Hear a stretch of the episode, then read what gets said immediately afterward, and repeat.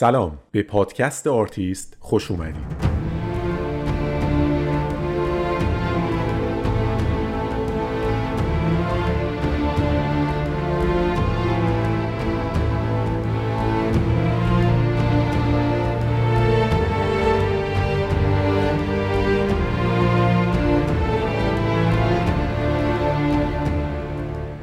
من علی مهدوی هستم و در این پادکست در هر قسمت داستان زندگی یکی از آرتیستای مهم و مطرح تاریخ هنر جهان رو روایت میکنم. این یه پادکست تحلیل اثر هنری یا نقد فیلم نیست، بلکه قصه زندگی افرادیه که با همه موفقیت‌ها و شکست‌ها اسمی جاودانه از خودشون ثبت کردن، تلاش کردن، شکست خوردن، ایستادن و ادامه دادن و البته در بعضی اوقات کمی هم خوش شانس بودن. به آرتیست خوش اومدید.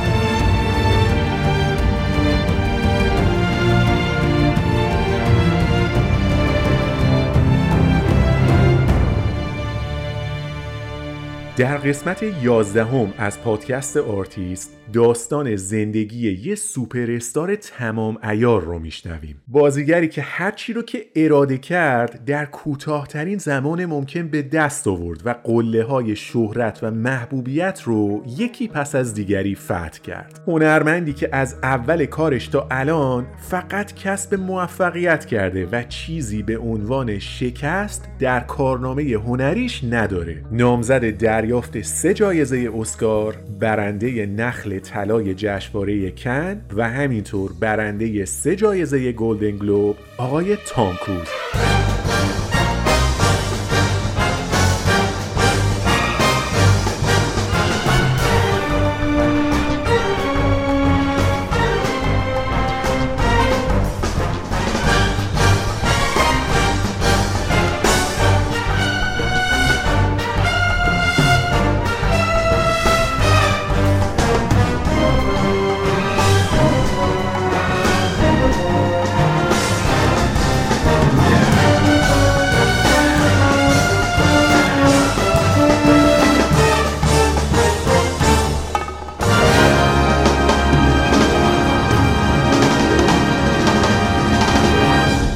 تام کروز در سوم جولای سال هزار و نهصد و شصت و دو یا دوازده تیر سال هزار و سیصد و چهل و یک خورشیدی در شب جشن استقلال آمریکا در سیراکیوز از ایالت نیویورک به دنیا اومد. مامانش معلم بود و پدرش هم مهندس الکترونیک بود و بجز تام سه تا دختر دیگه هم داشتن. تام در خانواده‌ای نسبتاً فقیر و مقید به دستورات مسیحیت کاتولیک رشد کرد، اما به مرور زمان مدیریت اقتصادی یک خانواده شش نفره از عهده پدر تام خارج شد. برای همین باباش مجبور بود چند جای مختلف کار کنه یا برای دو هزار حقوق بیشتر از این ایالت به اون ایالت مسافرت کنه. تام از موقعی که هشت سالش شد بعد از مدرسه مجبور بود که کار کنه. چمنزنی می‌کرد، برگای خشک حیات خونه ها رو جارو می‌کرد، کارت پستال می‌فروخت و خلاصه از سن کم یاد گرفته بود که باید کار کنه. Everywhere I was, I started had jobs as a kid.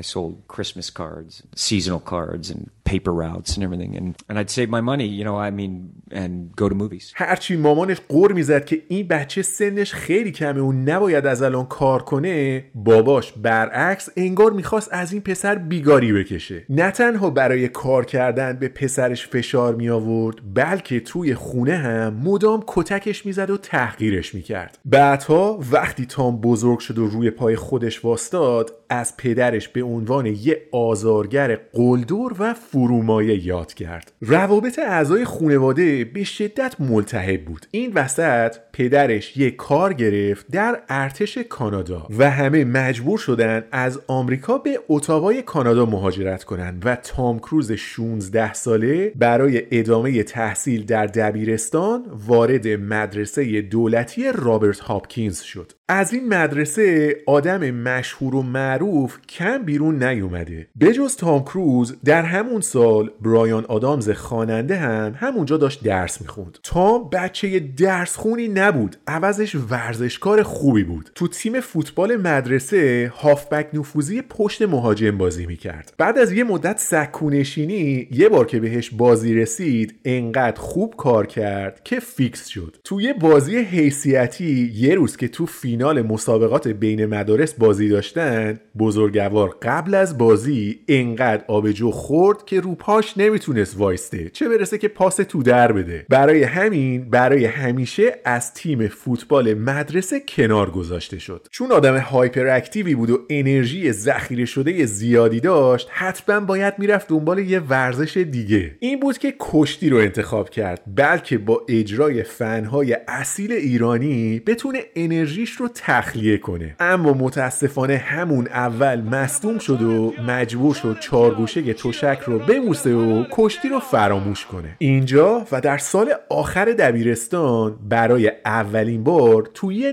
نمایش در یه نقش کوتاه بازی کرد و مجذوب بازیگری شد. تازه فهمیده بود اون شور و شوق و هیجانی رو که میخواد از ورزش به دست نمیاد و هنر درمان اون چیزیه که دنبالشه. I used to write skits and just kind of perform for my sisters and mother and make her laugh, you know, play different characters and and they knew I just had a passion for film and graduated high school. I've been to so many schools. I was like I just decided at that point, you know, I'm this is what I want to do actually. I just started making movies. سال آخر دبیرستان رو به هر زحمت و بدبختی که بود تموم کرد و دیپلمش رو گرفت. این وسط مامانش هم دیگه تحملش تموم شد و از شوهرش طلاق گرفت و دست بچه‌ها رو گرفت و از کانادا برگشتن آمریکا. در اواسط سال هزار و سیصد و پنجاه و نه تام کروز هجده ساله که تازه دبیرستانش رو تموم کرده بود، حالا یه هدف واضح و مشخص توی زندگیش داشت. میدونست که چی میخواد و کجا باید دنبالش بره. میخواست هنرپیشه بشه و هنرپیشه یه درجه یکی هم بشه.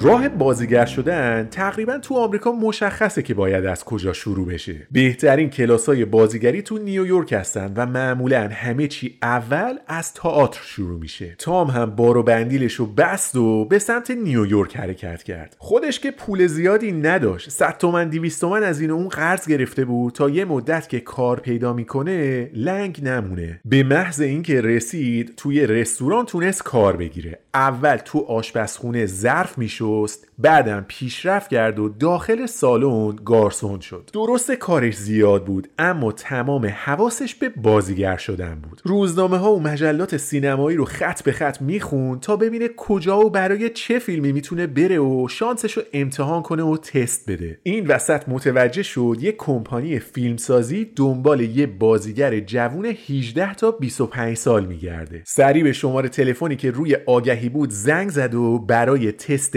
اول ازشون وقت گرفت. روز مصاحبه کارش نسبتاً خوب بود و آقای فرانکو زفیرلی کارگردان اولین نقش کوتاه سینمایی تام کروز رو در فیلمی به اسم عشق بیپایان بهش پیشنهاد داد. تام تونست اولین قدم در جهت هدفی که برای خودش توی زندگی گذاشته بود رو با موفقیت پشتش سر بذاره. زودتر از اون چیزی که فکرشو میکرد تونسته بود وارد سینما بشه، اما یه نقش کوچیک اون چیزی نبود که دنبالش بود. برای همین به سرعت دنبال کار توی یه فیلم دیگه بود که خب اونم زودتر از اون چیزی که فکرشو میکرد براش پیش اومد. یکم بعد از فیلم اول حالا نقش بهتری بهش پیشنهاد شده بود. بازی در اثری به اسم تپس در کنار شان پن که داشت فیلم اولش رو بازی میکرد. این دوتا فیلم در اواخر سالهای هزار و سیصد و شصت شصت و یک به نمایش در اومدن و تام کم کم بین اهالی سینما شناخته تر شد. تام کروز و شان پن حالا بیشتر با هم وقت میگذروندن. یکی از تفریحاتشون این بود که شان پن میرفت با ماشین دنبال تام کروز، دوتایی میرفتن هالیوود، دم خونه هنرپیشه های معروف وای میستادن میرفتن نگاه میکردن و آه میکشیدن. مثلا میرفتن دم خونه مارلون براندو، از تو ماشین عمارتش رو میدیدن و میگفتن یعنی میشه ما یه روز مثل براندو بشیم. یکم میرفتن جلوتر، این بار میرسیدن به خونه جک نیکلسون، دوباره سیگار پشت سیگار روشن میکردن که یعنی میشه یه روز با نیکلسون هم بازی بشیم. به خونه بعدی که مال داستین هافمن بود که میرسیدن دیگه انرژی برای آه و ناله و فغان و آرزو نمونده بود. همونجا پیاده میشدن و بدون اینکه با هم حرف بزنن چارچشی زل میزدن به خونه داستین هافمن. um, I was living in New York. Penn said, look, you got to come out to L A when the movie finished. Penn hadn't, you know, I stayed uh, with Sean. Sean put me up at his house. He said, you know, I don't know what time it was. It must have been ten o'clock at night. He said, you know, you want to drive past Nicholson, Brando, and Hoffman's house. So he, I said, oh, come on. We pulled right out in front. We stopped in front of their houses, you know, and kind of looked in there and just sat there for a second, you know, reverence and just going, man, you, you think they're in there? You know, you think they're in there? Should we knock on? No, I'm not going to knock on the door. What are you kidding me? They're, you know, call security or something. So we sat, wow. we went to each home and just kind of sat there and looked outside. You know, that was it. We never knocked on the door. اوضاع برای تام بهتر از اون چیزی که فکرشو میکرد پیش رفت. بازی در فیلم سومش تبدیل شد به مهمترین اتفاق زندگی هنری تام کروز تا اون موقع. وقتی پیشنهاد بازی در فیلم تجارت پرمخاطره یا ریسکی بیزنس رو دریافت کرد، فکرش رو نمی کرد که این فیلم کمدی تینیجری سکوی پرتابش به سمت موفقیت‌های بعدی باشه. اون سکانسی که تام در اولین شبی که خونه خالی داره و یکم ویسکی میخوره و با لباس زیر وسط خونه میرقصه حسابی گل کرد.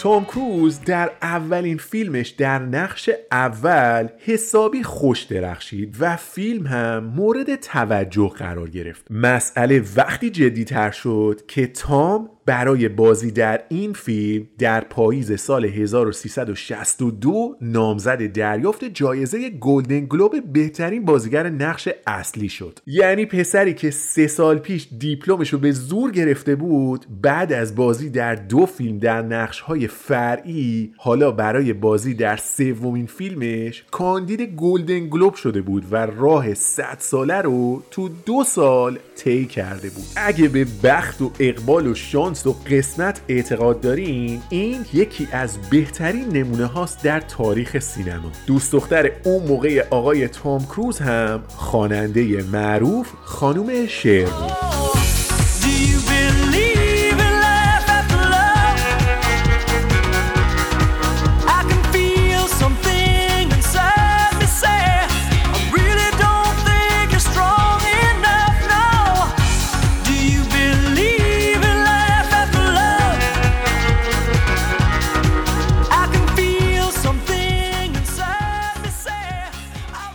درسته که تام کروز جایزه گلدن گلوب رو برای فیلم ریسکی بیزنس نبرد، اما کاندید شدن حسابی براش کار کرد و مورد توجه کمپانیای بزرگ فیلمسازی قرار گرفت. یکم بعد تام یه نقش کوچیک رو قبول کرد در فیلمی به کارگردانی ریدلی اسکات، اما جرقه اصلی سوپر استار شدن در سال هزار و نهصد و هشتاد و پنج زده شد. تام کروز با قبول پیشنهاد بازی در فیلم بعدیش فقط ظرف پنج سال از ورودش به دنیای سینما، حالا در نوک قله به عنوان یکی از محبوب ترین بازیگرهای تاریخ ایستاده بود. بازی در فیلمی اکشن و خاطره انگیز به اسم تاپ گان.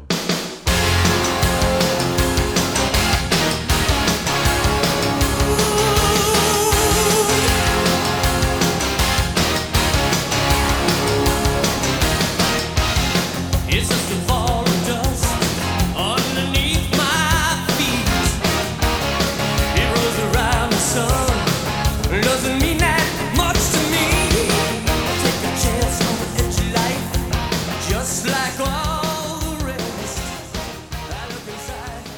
موفقیت و شهرت بعد از درخشش در نقش پیت میچل ماوریک سراسر زندگی تام کروز رو در بر گرفت. اگر ریسکی بیزنس تام کروز ناشناس رو یه شبه به بازیگر معروفی تبدیل کرد، تاپ گان اونو از یه بازیگر به سوپر استاری رسوند. فیلم داستان یه سطفان نیروی هوایی ارتش آمریکاست که برای طی کردن دوره‌های ضربت در کلاسی به اسم تاپ گان پذیرفته میشه. I'm going to send you up against the best. Yes, sir. You two characters are going to Top Gun. I feel the need. The need for speed. I am dangerous. The wild card. Lies by the seat of his pants. Yeah, I guess when I see something, I go right after it. It takes a lot more than just fancy flying.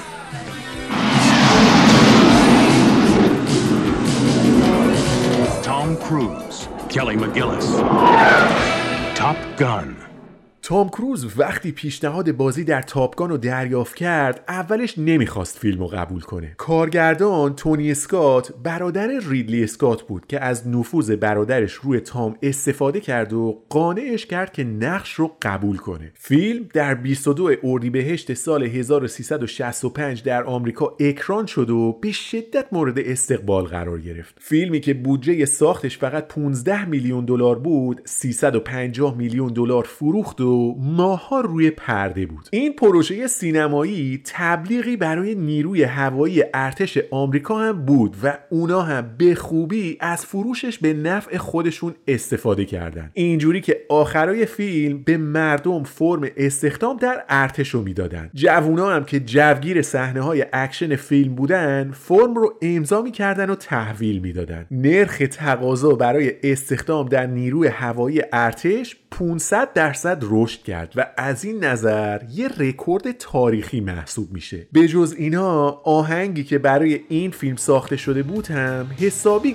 گل کرد و در سراسر دنیا رفت شد شماره یک چارت موسیقی. ترانه‌ای از گروهی به اسم برلین که برنده اسکار و گلدن گلوب بهترین آهنگ اصلی هم شد و خیلیا هنوز ممکنه باهاش خاطره داشته باشن.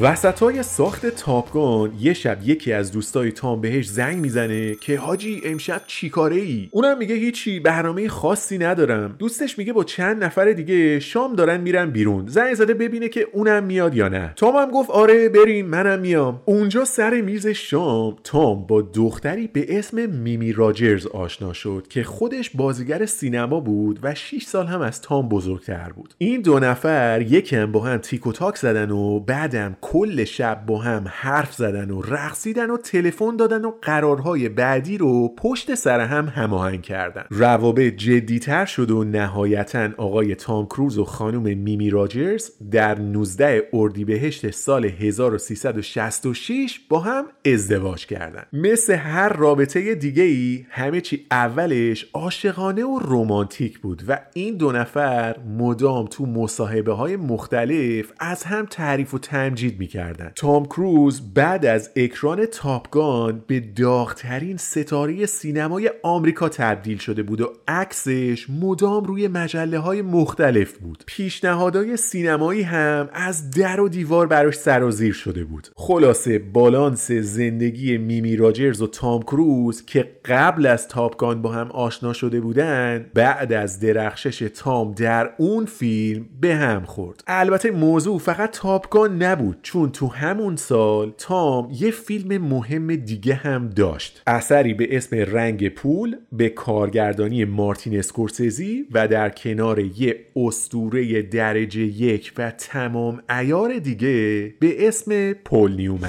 Paul Newman in an Oscar-winning performance, Tom Cruise like you've never seen him, an electrifying partnership across the pool halls of America. Director of Taxi Driver and After Hours, Martin Scorsese takes the hustler to the big time.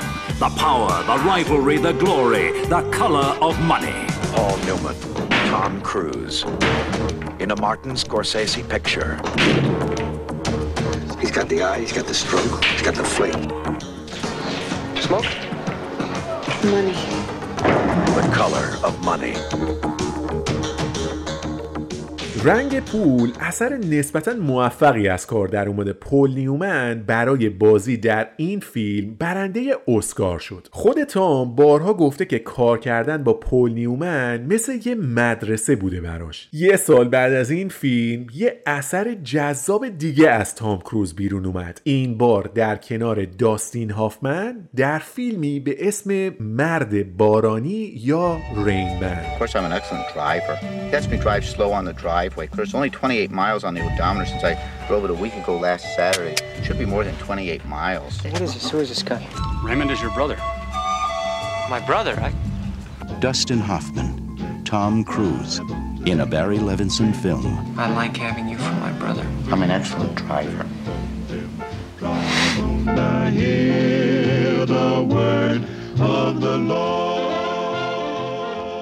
رینمن چهار تا اسکار برد، از جمله بهترین بازیگر مرد برای داستین هافمن. خلاصه فیلم بسیار موفقی از کار در اومد و بیشتر از سیصد میلیون دلار فروخت. دقت کردین دیگه، تام کروز از موقعی که از دبیرستان اومد بیرون پله‌های موفقیت رو صد تا یکی طی کرده بود. همین آدمی که میرفت در خونه داستین هافمن وامیستاد، حیات خونش رو نگاه می‌کرد و آرزو می‌کرد که هافمن باهاش یه عکس یادگاری بندازه، حالا نه تنها با هم یه فیلم مشترک داشتن بلکه از نظر محبوبیت و شهرت یه سر و گردن از داستین هافمن بالاتر بود. سر صحنه فیلم برداری مدام مجبور می شدن کار رو قطع کنن چون صدای طرفدارای تام کروز از پشت صحنه می اومد که جیغ و داد می کردن براش. یه روز از که کارشون تموم شده بود، تام به داستین هافمن گفت که استاد میخوام یه واقعیتی رو بگم بهت. من قبل از اینکه معروف بشم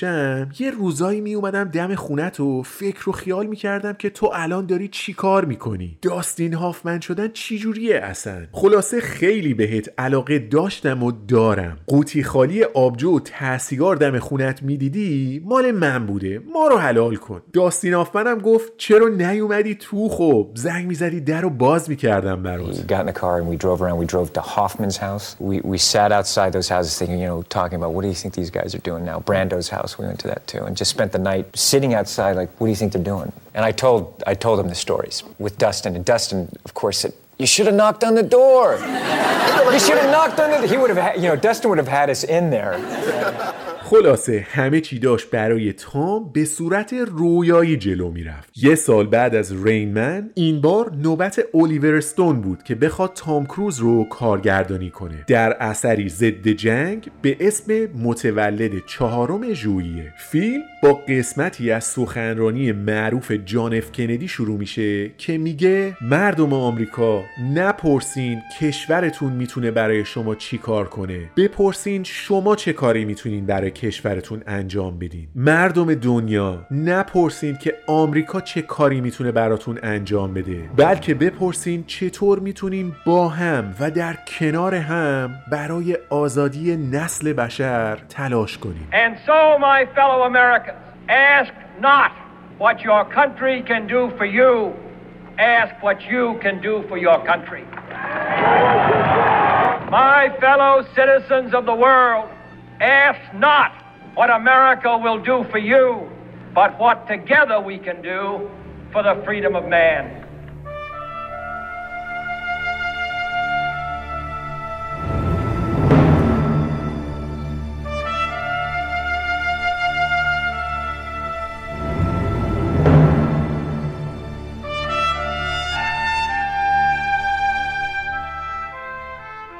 این فیلم داستان یه سرباز آمریکایی رو روایت میکنه که به جنگ ویتنام فرستاده میشه و بر اثر اصابت گلوله فلج میشه. تام کروز برای اینکه خودشو برای این نقش آماده کنه شش ماه روی ویلچر نشست و حتی توی خونه و موقع رفتن روی تخت خوابش هم دقیقاً مدل افراد با معلولیت حرکتی رفتار و عمل میکرد. این فیلم بر مبنای یه داستان واقعی از زندگی سربازی به اسم رون کوویک الهام گرفته شده. بعد اکران رون کوویک اینقدر از بازی تام کروز راضی بود که مدال شجاعتی که به خاطر شرکت در جنگ ویتنام گرفته بود رو به تام کروز کادو داد. در شصت و دومین مراسم اسکار تام کاندید دریافت بهترین بازیگر مرد شد، اما جایزه رو به دنیل دی لوئیس باخت. ولی همون سال برای اولین بار برنده گلدن گلوب بهترین بازیگر نقش اصلی مرد شد. And the winner is Tom Cruise. Born on the fourth of July. Thank you. Uh, I'd like to thank the foreign press. This is a huge acknowledgement not only to me, but to the cast and crew who gave everything they had every day. Ron Kovic, whose unrelenting quest for the truth uh, really drove this film. هرچی اوضاع زندگی حرفه‌ای تام کروز رو به صعود بود، مشکلات در زندگی شخصیش موج میزد. روابط عاطفیش با میمی راجرز کلاً به بن‌بست خورده بود و درست شدنی هم نبود. تام کروز سوپر استار بلا منازع سینمای آمریکا بود، اما اوضاع زندگی حرفه‌ای زنش اصلاً جالب نبود و به مرور از سینما حذف شده بود. بیشتر از یک سال بود که توی خونه جنگ و دعوا داشتن و ادامه این وضعیت برای هیچ کدوم پذیرفتنی نبود. این بود که بالاخره تصمیمشون رو گرفتن و با انتشار یه اطلاعیه گفتن که خیلی خوب و خوش و در کمال احترام از هم جدا میشن. میمی راجرز از نظر حرفه‌ای کمک چندانی به درخشش تام کروز نکرد. ظاهراً ارتباط عاشقانه و عاطفی خاصی هم بینشون نبوده، پس میشه اینجوری تصور کرد که یه عشق زودگذر بوده و بعد از مدت کوتاهی هم تموم شده و رفته. اما حضور میمی راجرز از اون چیزی که فکر میکنین مهمتر بود. خانم راجرز چنان تأثیری بر زندگی تام کروز گذاشت که تا امروز ادامه داشته و به قسمتی از هویت فردی تام کروز تبدیل شده. میمی راجرز تام کروز رو با یه دین جدید آشنا کرد، مذهبی عجیب با اعتقادات سفت و سخت که باعث شد تام کروز مسیحیت رو رها کنه و به این آیین جدید بپیونده، دینی به اسم دانشگرایی یا ساینتولوژی.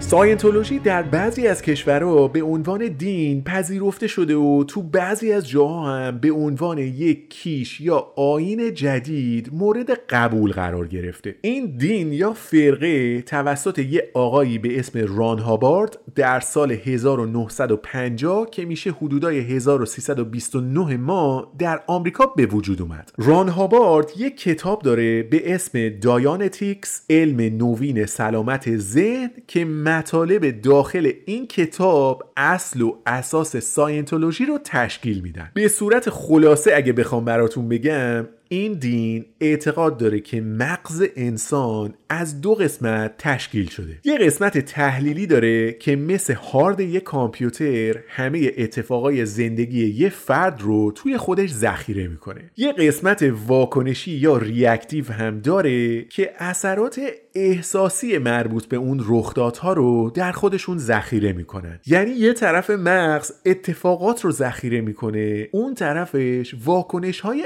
احساسی مربوط به اون اتفاق رو، مثل غم، شادی، اضطراب و احساسات دیگه. حالا اگه یه اتفاق در گذشته براتون افتاده که فکر کردن بهش احساس بدی رو در شما به وجود میاره، ساینتولوژی میگه باید اون اتفاق رو از قسمت تحلیلی مغزتون فرا بخونین، طی یه آیین و تشریفات خاص باهاش روبرو بشین تا اون احساس مورد بررسی قرار بگیره. اینقدر این کار رو باید تکرار کرد تا اثرات احساسی مربوط به اون اتفاق از مغز شما پاک بشه و شما و روحتون به تعالی و پالایش برسید. یه جمله معروفم دارن که میگن انسان‌ها دارای ارواح فنا ناپذیر هستن که از اصل خودشون دور شدن، و ساینتولوژی کمک میکنه که شما به سرچشمه حیات نزدیکتر بشین. رون هابارد سه سال بعد از چاپ کتابش یک کلیسا هم تأسیس کرد به اسم کلیسای ساینتولوژی. از اون دوران به بعد ساینتولوژی تبدیل شد به دینی که کتاب داره، کلیسا داره، آیین ازدواج و آموزش و پرورش و حتی سیستم دوادرمون و پزشکی هم داره. در مورد سیستم درمانشون مثلا اعتقاد به خوردن دارو ندارن و فالووراشون رو از مشاوره با تمامی روانپزشکا منع میکنن و از اعضاشون تعهد میگیرن که بچه‌هاشون رو از سن شش سالگی به بعد به کلیسای ساینتولوژی بسپرن. You know, Scientology, the word means knowing how to know. It's an applied religious philosophy is what it is. It's a religion, but it's it's something that you apply to yourself. You apply to life. Tools that you use in your life that help improve conditions. We improve conditions. اینو همینجا بگم که اسم این دین نباید با علم یا اون چیزی که ما به عنوان ساینس میشناسیم اشتباه گرفته بشه. خیلی از دستورالعمل‌های ساینتولوژی از دید جامعه پزشکی غیر قابل قبول و کلاً غیر علمی تلقی میشن. کسایی که یه زمانی خودشون عضو کلیسای ساینتولوژی بودن، بعد از جدایی از این دین رون هابارد رو یه شیاد تمام عیار معرفی کردن که برای پول در آوردن یه دین جدید من در آوردی از خودش ساخته. توی مستندی زن همین آقای رون هابارد میگه که شوهرش بهش گفته که من برای پولدار شدن فقط یه راه دارم، اونم اینه که یه دین جدید بیارم، دینه رو تبلیغ کنم و از مردم بابتش پول بگیرم، که همین کارم کرد. هزینه ثبت نام در دوره‌های آموزشی ساینتولوژی حداقل پانصد هزار دلاره. تام کروز به صورت کامل خودش رو وقف در ساینتولوژی کرد، دینی که اولین بار همسرش میمی راجرز بهش معرفی کرد و تام کروز هم با اختیار خودش تا ته ساینتولوژی رفت و الانم معروف‌ترین مبلغ این دینه.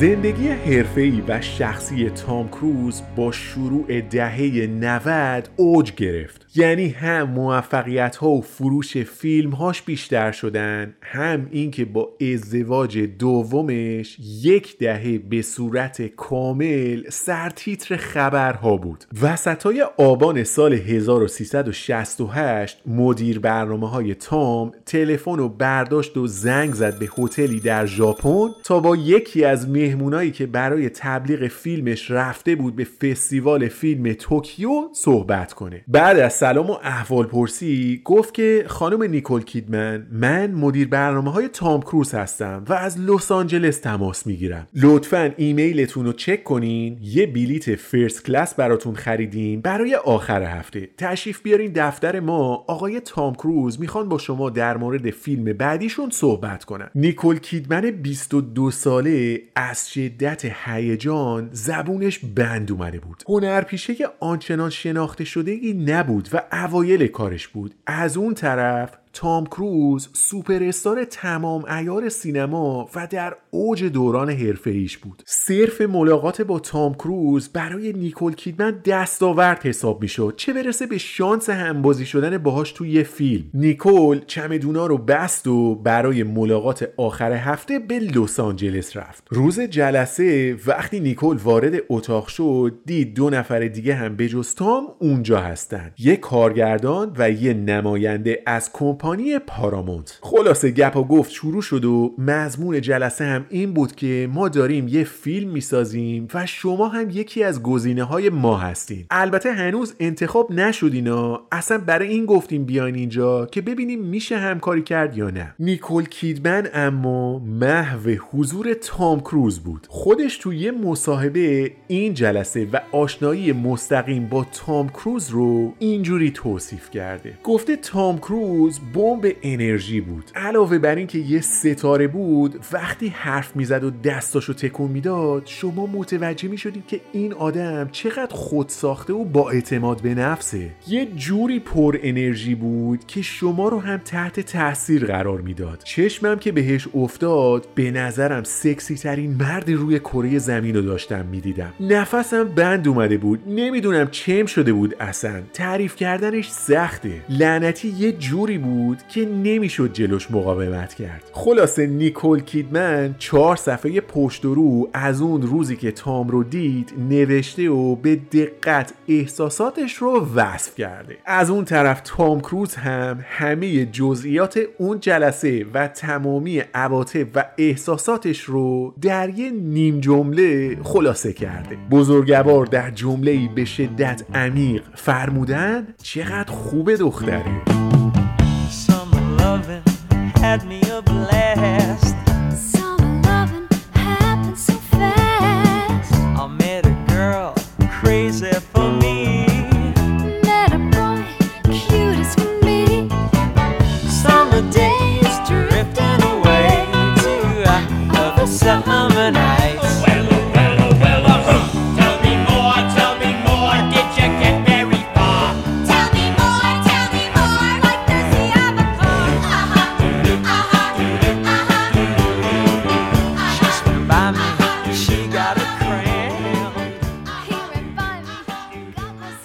روابط نیکول و تام که از یه جلسه کاری شروع شده بود یواش یواش صمیمیتر شد. مشخص بود که از هم خوششون میاد و مدام برنامه شام و نهار مشترک میذاشتن که با هم وقت بگذرونن. خبر رابطه عاشقانه این دو نفر به مطبوعات هم درس کرد و دیگه اصل داستان برای همه روشن شده بود. در نهایت نیکول کیدمن بیست و دو ساله و تام کروز بیست و هشت ساله در سوم دی ماه سال هزار و سیصد و شصت و نه رسما با هم ازدواج کردند. شاید بشه گفت بعد از ازدواج الیزابت تیلور و ریچارد برتون حالا نوبت زوج کیدمن کروز بود که اخبار مربوط به زندگی شخصیشون هر روز تیتر روزنامه ها و مجله ها و شبکه های تلویزیونی باشه. خود نیکول البته گفته که در اوایل ازدواجشون همیشه کنار وای میستاده تا تام بیشتر دیده بشه و در مرکز توجهات باشه. البته این فداکاری طور نبود و به صورت طبیعی تام کروز چندین مرتبه از کیدمن معروفتر و محبوبتر بود. اون موقع یه سال از ازدواجشون گذشته بود که نیکول باردار شد. بهترین خبری که در جهان برای تام و نیکول میتونست اتفاق بیفته همین حاملگی کیدمن بود. زوجی که عاشق هم بودن و هر لحظه قش و زف میکردن واسه همدیگه حالا قرار بود بچه دار هم بشن. اما متاسفانه بچه چند ماه قبل از به دنیا اومدن از دست رفت. این اتفاق برای تام کروز خیلی تلخ بود، اما برای کیدمن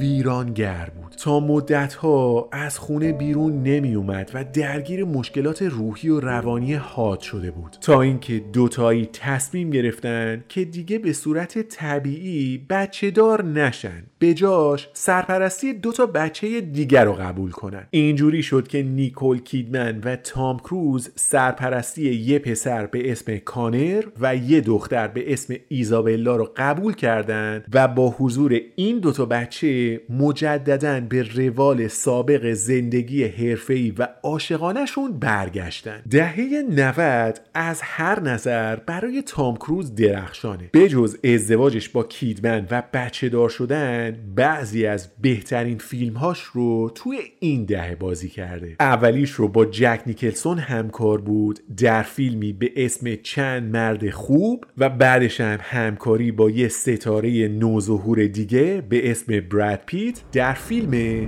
مصاحبه با خوناشان. So you want me to tell you the story of my life? I'll tell you my story. I'll tell you all of it. I'm flesh and blood, but not human. I haven't been human for two hundred years. I want some more. Tom Cruise, Brad Pitt, Stephen Ray, Antonio Banderas, Kirsten Dunst, and Christian Slater. Interview with the Vampire.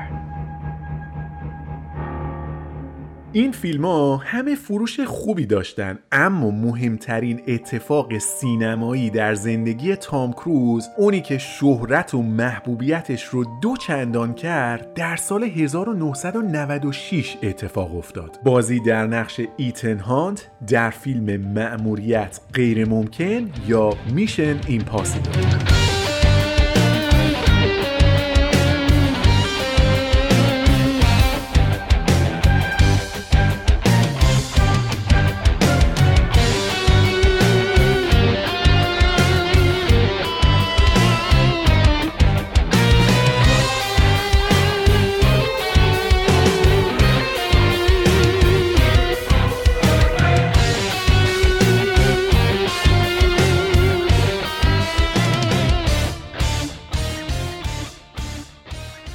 میشن ایمپاسیبل اولش یه سریال تلویزیونی بود که اتفاقا تام هم خیلی طرفدارش بود. مالک سریال کمپانی پارامونت سالها بود که دنبال ساخت یه فیلم سینمایی بر مبنای همون سریال بود، اما هر کاری میکرد کارا جفت و جور نمیشدن. وقتی مدیر پارامونت و تام کروز داشتن در مورد یه پروژه مشترک دیگه حرف میزدن، تام گفت آقا اون سریال خیلی خوب بودا، اگه یه موقع خواستین فیلمش کنین من هستم. مدیر پارامونت خیلی حال کرد چون حضور تام کروز تضمین فروش هر فیلمی بود. همونجا گفت آقا ریش و قیچی دست خودت، فیلمنامه و کارگردان با تو، سرمایه گذاری از پارامونت، از همین امروز شروع کن و بریم واسه ساخت فیلم. تام زنگ زد به سیدنی پولاک، گفت آقا بیا اینو بسازیم با هم. بعدم دو سه تا فیلمنامه نویس آوردن و متن اولیه حاضر شد. تام ولی از متن راضی نبود. خلاصه این پروسه دو سه بار تکرار شد تا نهایت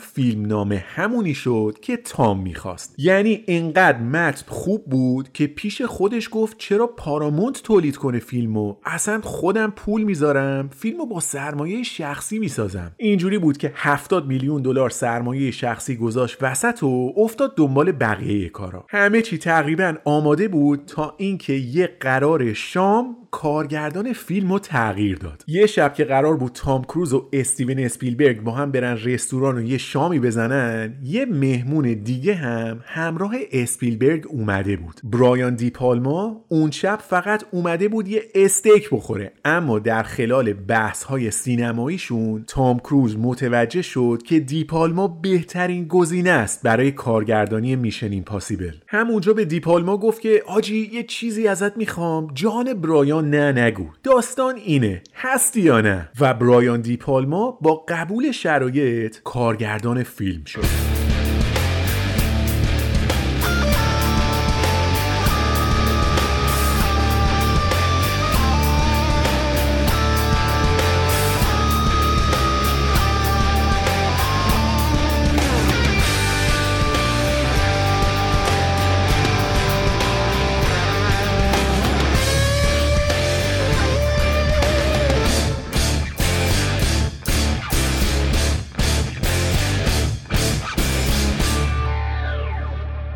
داستان فیلم در مورد یه مأمور غیر رسمی سازمان سیاست به اسم ایتن هانت که برای یه عملیات فوق سری به پراگ فرستاده میشه، اما در لحظه انجام مأموریت متوجه میشه همه چی از قبل لو رفته و حالا باید مجدد همه چی رو از اول بررسی کنه. Good morning, Mister Phelps.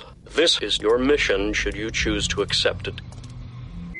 Ethan Hunt will be your point man as usual. Good luck, Jim. This tape will self-destruct in five seconds. اکران فیلم یه موفقیت تمام عیار بود. همونجوری که تام پیش بینی کرده بود، رقم فروش فرای تصور بود. اثری که هزینه تولیدش نزدیک هشتاد میلیون دلار شده بود، بیشتر از پانصد میلیون دلار فروش کرد. فقط در شب اول اکران یازده میلیون دلار فروخت و از رکورد ترمیناتور دو رد شد. حالا درسته که میشن ایمپاسیبل ممکنه یه اثر هنری نباشه، اما بازی تو یه فیلم دیگه در همون سال تام کروز رو بعد از مدت‌ها مجدداً کاندید دریافت اسکار کرد. بازی در کنار رنه زلوگر در یه رمانتیک کمدی جذاب به اسم جری مگوایر. You ready? Yep, let's go. Let's walk. My name is Jerry Maguire. I'm a sports agent. You could say I'm at the top of my game, but something just isn't right. Jerry Maguire. What can I do for you, Rod? Show me the money. You know I'm right, Jerry. Show me the money. Jerry Maguire. Jerry Maguire. همه چی در بهترین حالت ممکن بود. زندگی شخصی و حرفه‌ای تام کروز پرفکت و بدون نقص به نظر می اومد، تا اینکه یه روز یه روزنامه‌ای به اسم دیلی اکسپرس یه مقاله بلند بالا نوشت و تیتر زد: مردم همتون سر کار بودین، ازدواج نیکول کیدمن و تام کروز فیک و نمایشیه، این دوتا یه حقیقت بزرگ رو از شما مخفی کردن. زوج کیدمن کروز انقدر معروف بودن که زدن یه همچین تیتری در موردشون حسابی باعث فروش روزنامه میشد. خلاصه شماره اون روز دیلی اکسپرس به چاپ چهارم و پنجم رسید و مردم مشتاقانه دنبال این بودن که موضوع چیه. این روزنامه ادعا کرده بود که تام کروز گیه و چون این موضوع میتونه روی جامعه طرفداراش تأثیر منفی داشته باشه، اومده یه ازدواج سوری با نیکول کیدمن ترتیب داده که اصل داستانو لاپوشونی کنه. بعدم ادعا کرد که یه سری پرنستار مرد اومدن و تایید کردن که با تام کروز رابطه داشتن. خلاصه ملت گول ظاهر فریبنده و عاشق نمای این دوتا رو نخورین. مطلب مثل بمب صدا کرد. کیدمن و کروز حسابی تحت فشار قرار گرفتن که در مورد روابطشون به مردم توضیح بدن. همین کارم کردن. یه بیانیه دادن، گفتن کلمه به کلمه این مقاله مزخرف و تهوع‌آوره. نه اینکه گی بودن چیز بدی باشه ها، دروغی که به ازدواج ما نسبت دادن رقت انگیزه. تام کروز تایید کرد، ضمن احترام به تمامی گرایش‌های جنسی هم جنسگرا نیست و ازدواجشون هم بر مبنای عشق و علاقه و احساس بوده. بعدم از روزنامه دیلی اکسپرس شکایت کرد و مشخص شد اصل مطلب کذب بوده و هرچی این روزنامه نوشته از اساس بی‌پایه است. گرد و خاک کردنای تام کروز توی دادگاه که تموم شد، دو تا اتفاق سینمایی مهم براش افتاد. اولیش بازی در فیلمی به اسم مگنولیا به کارگردانی پل توماس اندرسون که براش کاندید دریافت اسکار شد و مهمتر از اون فیلمی به کارگردانی استنلی کوبریک به اسم چشمان باز بسته یا Eyes Wide Shut. What then? Uh, look. Women don't. They basically just don't think like that. Millions of years of evolution. Right? Right? Men have to stick it in every place they can, but for women, women it is just about security and commitment and whatever the fuck else. A little oversimplified, Alice, but yes, something like that. If you men only knew.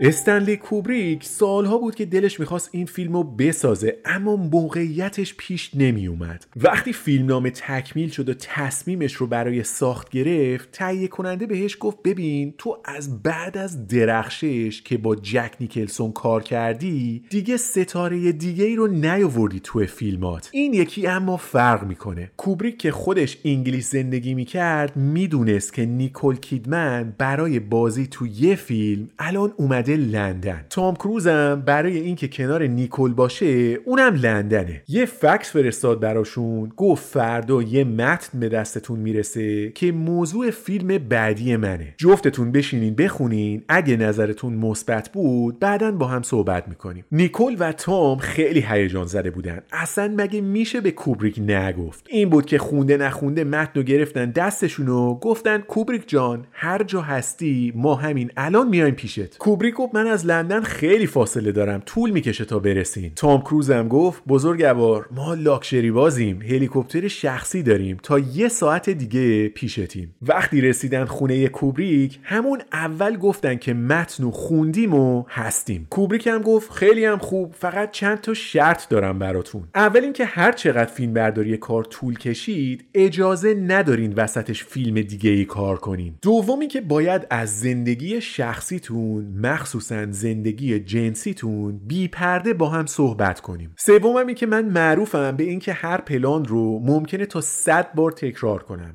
متن رو هم ممکنه در هر لحظه تغییر بدم. خلاصه لوس بازی و قر و شکوه و شکایت نداریم، اگه سوالی یا موضوعی هست در خدمتم. تام کروز و نیکول کیدمن بدون قید و شرط کارو قبول کردن. کمالگرایی کوبریک باعث شد فیلمبرداری که قرار بود چهار ماه طول بکشه پونزده ماه ادامه پیدا کرد. اصلا اینقدر تولید کار طولانی شد که رکورد گینس رو ثبت کرد به اسم خودش به عنوان کشدارترین تولید یه فیلم سینمایی. داستان فیلم در مورد پزشکی به اسم بیل که یه شب بسیار عجیب رو تجربه میکنه. سر شب وقتی زنش اعتراف میکنه که تو ذهنش تصور کرده که با یکی دیگه رابطه داشته و اتفاقا خیلی هم لذت برده، اوضاع روحی و روانی بیل پاک به هم میریزه. اوضاع با ورود بیل به یه مهمونی عجیب و غریب پیچیده تر میشه و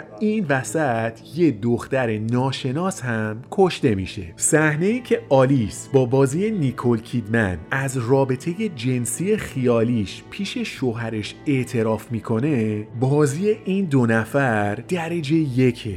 بحت، حسادت و مورد خیانت قرار گرفتن رو در بازی و چشم‌های تام کروز میشه به وضوح دید.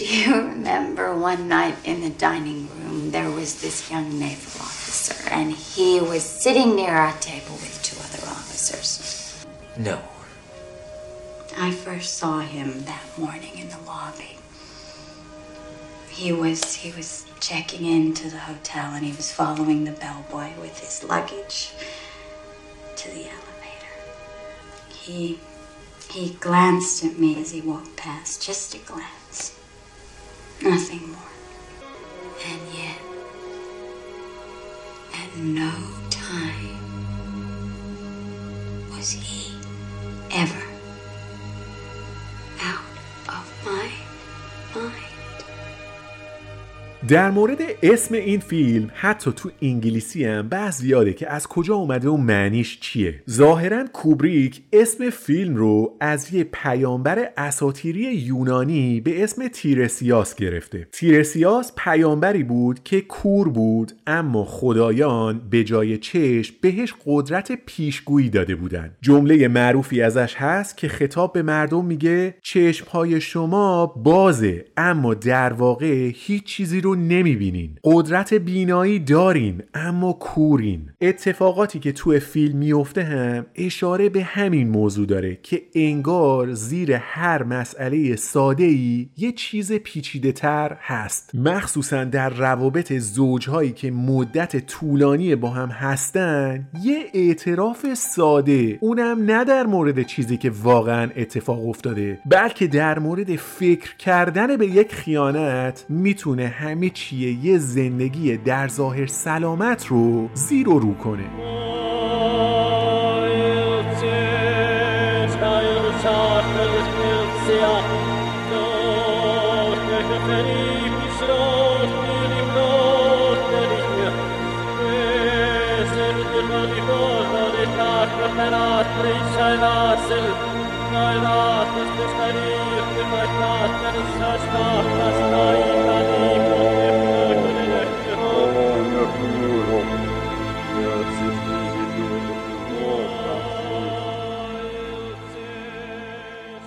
وقتی فیلم آماده شد، کوبریک در یه نمایش خصوصی اثر رو برای تام و نیکول نمایش داد. جفتشون فکشون افتاده بود که چقدر کار خوبی شده و حتما ازش استقبال میشه. شش روز بعد از این نمایش خصوصی، استنلی کوبریک بر اثر ایست قلبی در هفتاد سالگی فوت کرد و هیچ موقع این فیلم رو روی پرده سینماها ندید. بعدها از قول پسر کوبریک نقل شد که پدرش گفته آیز واید شات بهترین کاریه که ساخته. فیلم در تیر ماه سال هزار و سیصد و هفتاد و هشت روی پرده سینماها رفت و فروش نسبتاً خوبی هم داشت. همونطوری که توی فیلم ترک برداشتن اعتماد و فرو ریختن یه زندگی مشترک رو میبینیم، در زندگی واقعی هم اوضاع روابط بین تام کروز و نیکول کیدمن جالب نبود. مسئله اصلی که زندگی مشترک این دو نفر رو تخریب میکرد به کلیسای ساینتولوژی مربوط میشد. وقتی نیکول با تام ازدواج کرد، همه جوره سعی داشت خودشو وقف طرف مقابل کنه. کنار وای میستاد تا تام بیشتر دیده بشه، چون تماماً عاشق شوهرش بود. وقتی اعتقادات سفت و سخت تام رو به ساینتولوژی دید، خودش رو مشتاق پذیرفتن این دین جدید نشون داد. حتی دو سالم تلاش کرد و دوره‌های ساینتولوژی رو طی کرد، اما چون از خانواده‌ای کاتولیک میومد، نهایتاً نتونست با ساختار این دین ارتباط برقرار کنه و یواش یواش خودشو کنار کشید. تام برعکس نه تنها غرق ساینتولوژی شده بود، بلکه بهترین دوستش هم شده بود رئیس کلیسای ساینتولوژی آقای دیوید میسکویج. یعنی جوری شده بود که دیوید نصف هفته خونه اینا بود، درو میبستی از پنجره میومد تو، چسبیده بود به تام و ول نمیکرد. فکر کن شما تو خونه خودت راحت نباشی، چون همش یکی دیگه نشسته رو مبل و کنار شوهرت دارن بحثای دینی اعتقادی میکنن با هم. این بود که طاقت نیکول کیدمن سر اومد و وسط یه دعوای زن و شوهری ساینتولوژی و دیوید میسکویج و شست و گذاشت کنار. تام که تبدیل شده بود به یه دیندار دگم متعصب، حرفای نیکول واقعاً براش سنگین بود و باعث بی‌اعتمادیش شد. شایعاتی هست که میگن دیوید میسکویج به تام پیشنهاد داده برای این که بدونن نیکول در خلوتش چی میگه و در مورد ساینتولوژی چی فکر میکنه، روی گوشی موبایل شنود بذارن و تام هم قبول کرده و تا مدتها به حرفای خصوصی نیکول گوش میداده و رکورد برمیداشته. خصومت کلیسای ساینتولوژی البته فقط به خاطر حرفای کیدمن نبود، اینا از یه چیز دیگه هم به شدت نگران بودن. بابای نیکول کیدمن روانپزشک سرشناسی بود و کلی کتاب و رفرنس در مورد علم روانپزشکی ازش در دنیا موجوده. ساینتولوژیستا با هیچی مثل روانپزشکی دشمن نیستن، پس خانواده نیکول کیدمن رو به عنوان یه خطر درجه یک برای خودشون محسوب میکردن. وقتی خبر توهینای نیکول به ساینتولوژی رو شنیدن، بدجور ترسیدن و ادامه حضور نیکول کیدمن در کنار تام کروز رو به صلاح آینده خودشون نمیدیدن. این داستان کجدار و مریض ادامه پیدا کرد تا کیدمن و کروز رفتن انگلیس برای فیلمبرداری آیز واید شات. تولید فیلم که قرار بود چهار هفته طول بکشه، بیشتر از یک سال ادامه پیدا کرد و توی تمام این مدت ارتباط تام کروز با دیوید میسکویج و کلیسای ساینتولوژی به کلی قطع شده بود و اونا اینو از چشم کیدمن میدیدن. تام کروز بزرگترین سلبریتی ساینتولوژی بود، ویترین پرزرق و برقی بود که حضورش باعث جذب کلی آدم معروف دیگه میشد. از اون مهمتر، تام بیشترین کمک مالی رو به کلیسا میکرد و از دست دادنش باعث ضرر مالی هنگفت کل سیستم ساینتولوژی میشد. این بود که به محض اینکه تام و نیکول برگشتن آمریکا، دوباره دور تام رو گرفتن و از خطرات حضور کیدمن در سست شدن ایمان تام براش گفتن. از اون طرف نیکول کیدمن هم اس اصرار داشت که دوتا بچه هاشون نباید درگیر ساینتولوژی بشن و واسه شون خوب نیست که از این سن کم درگیر اینجور مسائل اعتقادی باشن. اختلاف بین این دو نفر هر روز بیشتر میشد و رسانه ها هم دیگه کم کم بو برده بودند که یه چیزایی بین این دوتا هست. مهمترین نشانه حضور تام کروز و نیکول کیدمن در مراسم اسکار سال دو هزار بود، جایی که هر دوتاشون جدا جدا به مراسم اومدن، هر کدوم با ماشین خودشون و با اختلاف زمانی نسبت به هم. یه جا هم که قرار بود با هم برن روی استیج و به یه برنده دیگه جایزه بدن، لحن صحبت کردنشون و حتی مدل نگاه کردنشون به هم مشخص بود که این رابطه به پایان خودش رسیده. تام کروز واقعا تصمیم گرفته بود که از نیکول کیدمن جدا بشه، اما نیکول برعکس فکر میکرد حالا یه مشکلاتی هست اما با مشاوره حل میشه و اصلا نمیخواست به طلاق فکر کنه. وسط این همه داستان و حاشیه شایعات محکمی هم هر روز پخش میشد که تام کروز با پنلوپه کروز وارد رابطه عاشقانه شده. هرچی خودشون موضوع رو انکار میکردن، اما عکس و فیلم و حرفای اهالی سینما هر روز این شایعه رو تقویت میکرد. نهایتاً تام کروز و نیکول کیدمن تصمیمشون رو گرفتن و در بهمن سال هزار و سیصد و هفتاد و نه بعد از یازده سال زندگی مشترک از هم جدا شدن. ستاره هایی که از نظر زیبایی و شهرت با لیز تیلور و ریچارد برتون مقایسه می شدن، سرنوشتی بهتر از اونا پیدا نکردند و بعد از یه دهه زندگی پرزرق و برق و موفق ترجیح دادن در اوایل سال دو هزار و یک مسیرهاشون رو از هم جدا کنن.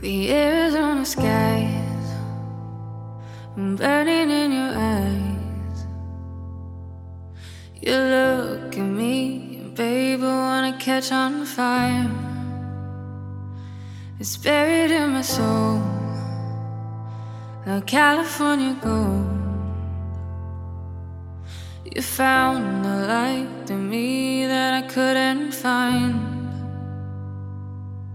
So when I'm all choked up and I can't find the words, every time we say goodbye, baby, it hurts. When the sun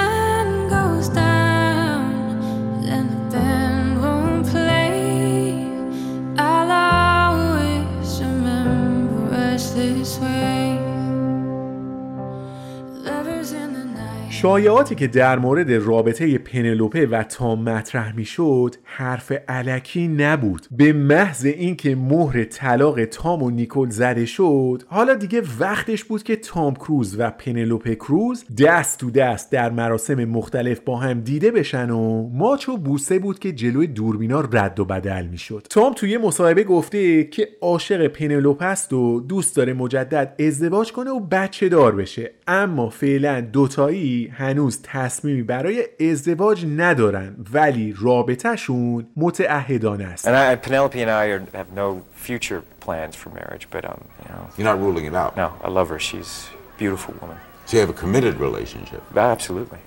You know, I'm enjoying the relationship that I'm in very much. دهه نود برای تام کروز از هر نظر عالی بود. هم از نظر سینمایی اوج گرفت و هم زندگی با یه ستاره‌ای مثل نیکول کیدمن رو تجربه کرد. با شروع قرن جدید زندگی شخصی تام متلاطم به نظر می رسید. هم طلاقش پرحاشیه شده بود، هم رابطش با پنلوپه خیلی سر و صدا کرده بود. از نظر سینمایی اما با شروع سال دو هزار زندگی زندگی حرفه‌ای تام کروز بهترم شد. با کارگردانایی کار کرد که آرزوش بود باهاشون فیلم داشته باشه. این دهه با حضور در یه فیلم بسیار پرفروش شروع شد. قسمت دوم میشن ایمپاسیبل با تهیه کنندگی تام کروز ساخته شد و فیلمی که صد و بیست میلیون دلار هزینه ساخته شد بعد از اکران بیشتر از پانصد میلیون دلار فروش کرد. از اینجا به بعد تام کروز تصمیم تصمیم گرفت که برای نقش‌هاش تا حد امکان از بدل استفاده نکنه،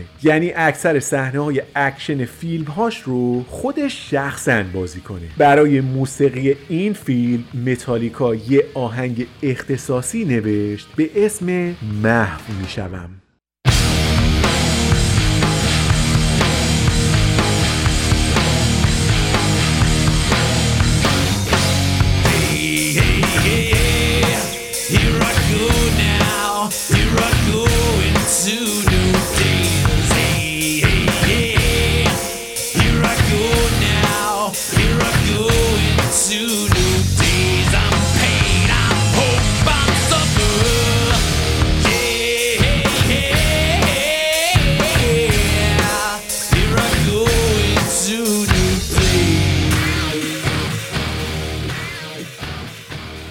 سالهای بعد لیست افتخارات تام سنگین‌تر هم شد. گزارش اقلیت رو با استیون اسپیلبرگ کار کرد، بعدم فیلم وثیقه رو به کارگردانی مایکل مان به پرونده‌اش اضافه کرد. توی فیلم معروف دیگه هم بازی کرد به اسم آخرین سامورایی که این یکی حسابی توی ژاپن گل کرد و فروشش اونجا از آمریکا هم بیشتر شد. پشتبندش هم همکاری دوم با اسپیلبرگ رو داشت در فیلمی علمی تخیلی به اسم جنگ دنیاها. الان دیگه شده بود حدودای سال دو هزار و پنج و پرونده سینمایی تام حسابی کامل شده بود، اما ثباتی توی زندگی شخصیش دیده نمیشد. اول اینکه بعد از سه سال رابطه با پنلوپه کروز دیدن که بیشتر نمیتونن با هم ادامه بدن و داستان کات شد. توی این دوران تام رسما تبدیل شده بود به نماینده پرنام و نشان کلیسای ساینتولوژی. برای اینکه دولت‌های اروپایی رو قانع کنه که ساینتولوژی رو به عنوان یه دین رسمی بپذیرن، از نفوذ سوپر استار بودنش استفاده میکرد تا به نیکولاس سارکوزی و تونی بلر فشار بیاره تا اونا لابی کنن و کار جلو بره. شخصاً با رئیس جمهور آمریکا جورج دبلیو بوش صحبت کرد تا کلیسای ساینتولوژی که مثل چی پول در می آورد رو از پرداخت مالیات معاف کنه. وسط کات کردن با پنلوپه کروز و ادامه پروژه های سینمایی و پیگیری مسائل دینی و اعتقادی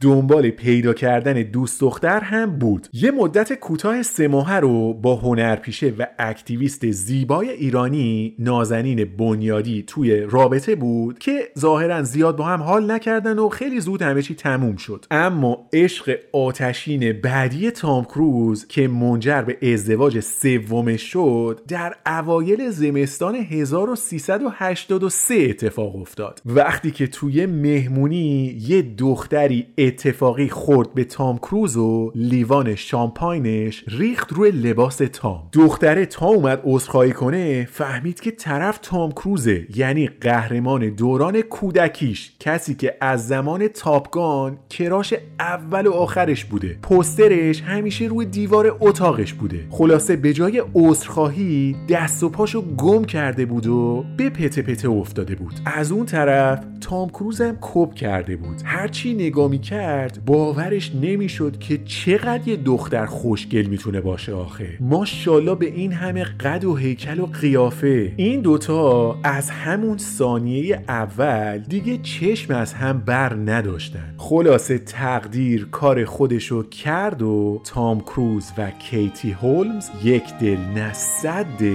عاشق هم دیگه شدن. سیلم یادونه la forza delle onde del mare cogli i miei sogni, i miei segreti molto di più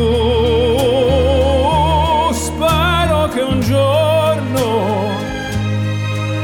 l'amore che ci ha accompagnato diventi casa, la mia famiglia diventi noi e siamo sempre bambini nulla impossibile stavolta non ti lascerò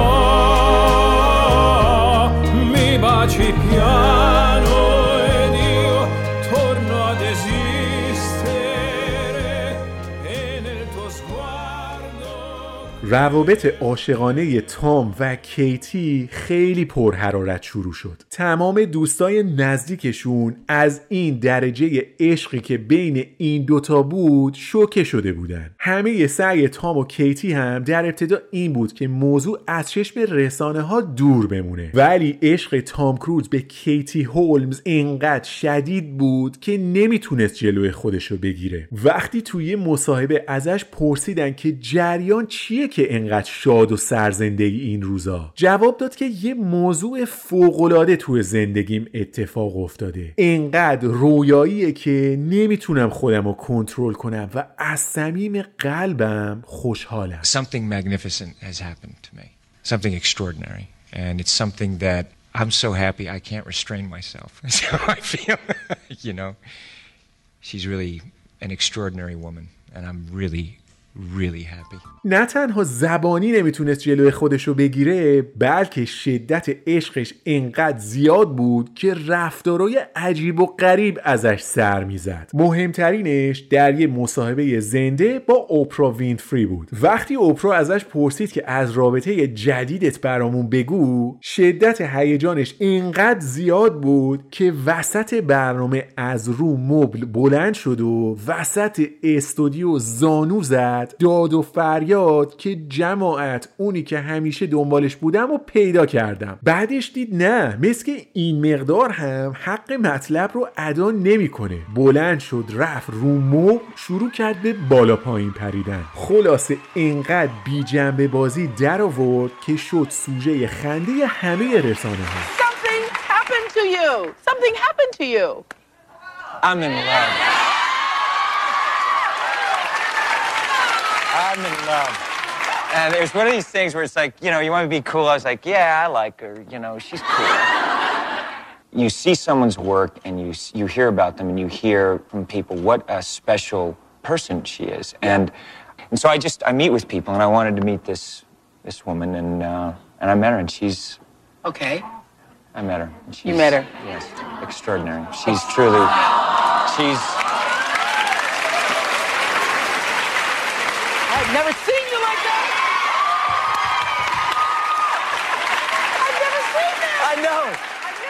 مردم تازه داشتن به اخبار مبلی تام عادت می‌کردن که خبر اومد کیتی هولمز حامل است. بعد از تایید خبر توسط هر دو طرف، تام کروز که داشت پدر میشد، در مراسمی رمانتیک در برج ایفل از کیتی هولمز خواستگاری کرد و این دو نفر رسما با هم ازدواج کردند. یکم بعدش دختر تام کروز به اسم سوری به دنیا اومد و زندگی شخصیش هم در بهترین حالت ممکن قرار گرفت. I'm so happy. You know, I'm so in love. I'm I'm just I feel like the luckiest woman in the world.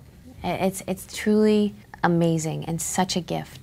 I feel honored. وسطای سال دو هزار و شش قسمت سوم میشن ایمپاسیبل اومد. بعدش هم مجله معروف و معتبر فوربس تام کروز رو تاثیرگذارترین سلبریتی حال حاضر جهان معرفی کرد. ژاپنی‌ها هم برای قدردانی از تام روز دهم اکتبر یا هجدهم مهر رو روز تام کروز معرفی کردن. همه چی داشت رو به راه میرفت جلو تا اینکه شرکت در یک مصاحبه تلویزیونی و زدن حرفای عجیب و غریب حسابی تام رو وارد حاشیه کرد. موضوعی بود که وسطای مصاحبه تام که دیگه تبدیل شده بود به یه ساینتولوژیست دو آتیشه، یهو بند کرد به یه هنرپیشه دیگه به اسم خانم بروک شیلدز. این خانم تازه بچه دار شده بود و چون دچار عوارض افسردگی بعد از زایمان شده بود، به توصیه روانپزشک‌ها قرص ضد افسردگی مصرف می‌کرد. تام کروز که به نظر می‌رسید کنترل اعصابش رو از دست داده، گفت که بذار روشن کنم مطلبو براتون. من هرگز روانپزشکی رو قبول نداشتم و ندارم. حتی قبل از ساینتولوژی هم بهش اعتقاد نداشتم، چه برسه به الان که کلی مطلب در موردش خوندم. بروک شیلدز باید بدونه که روانپزشکی اصلا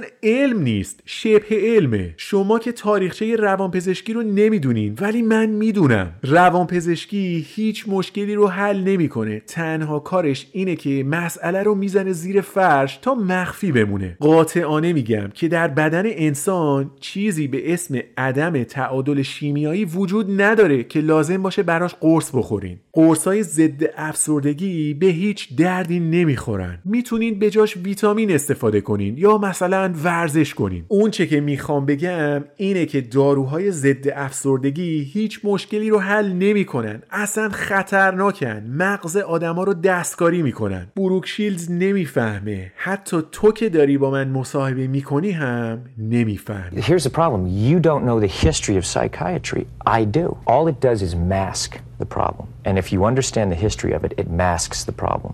That's what it does. There is no such thing as a chemical imbalance. But what happens to the antidepressant, all it does is mask the problem. There's ways of vitamins and through exercise and various things. I'm not saying that that isn't real. Drugs aren't the answer.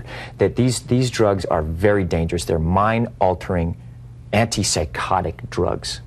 And she doesn't understand the history of psychiatry.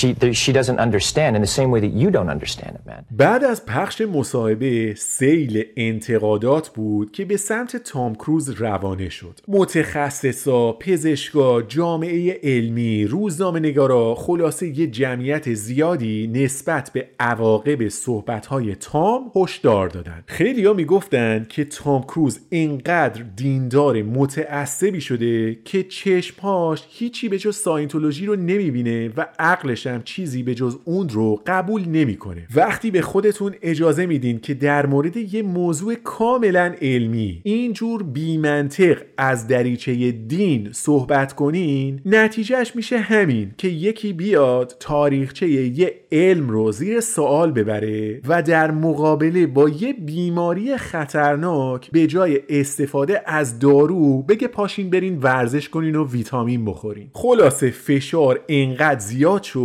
که اصل و اساس ساینتولوژی و اعتقادات و آموزش‌های عجیب و غریبش حسابی مورد انتقاد قرار گرفت. تام کروز که بد جور زیر فشار رسانه‌ها قرار گرفته بود، با یه جعبه شیرینی دانمارکی و یه دسته گل پاشد رفت دم خونه بروک شیلدز و به خاطر حرفایی که زده بود ازش عذرخواهی کرد. رسانه‌ها هم وقتی دیدن تام کوتاه اومده، دیگه ادامه داستانو نگرفتن. اما یه نفر این وسط حسابی این ماجرا رو پیگیری میکرد و نگران خودش و تأثیرات آموزه های ساینتولوژی روی بچهش بود. کیتی هولمز که میترسید اعتقادات دینی سفت و سخت همسرش ممکنه آینده بچهش رو تحت تأثیر قرار بده، یواش یواش احساس خطر کرد و به این نتیجه رسید که باید یه سری تصمیمات مهمی بگیره.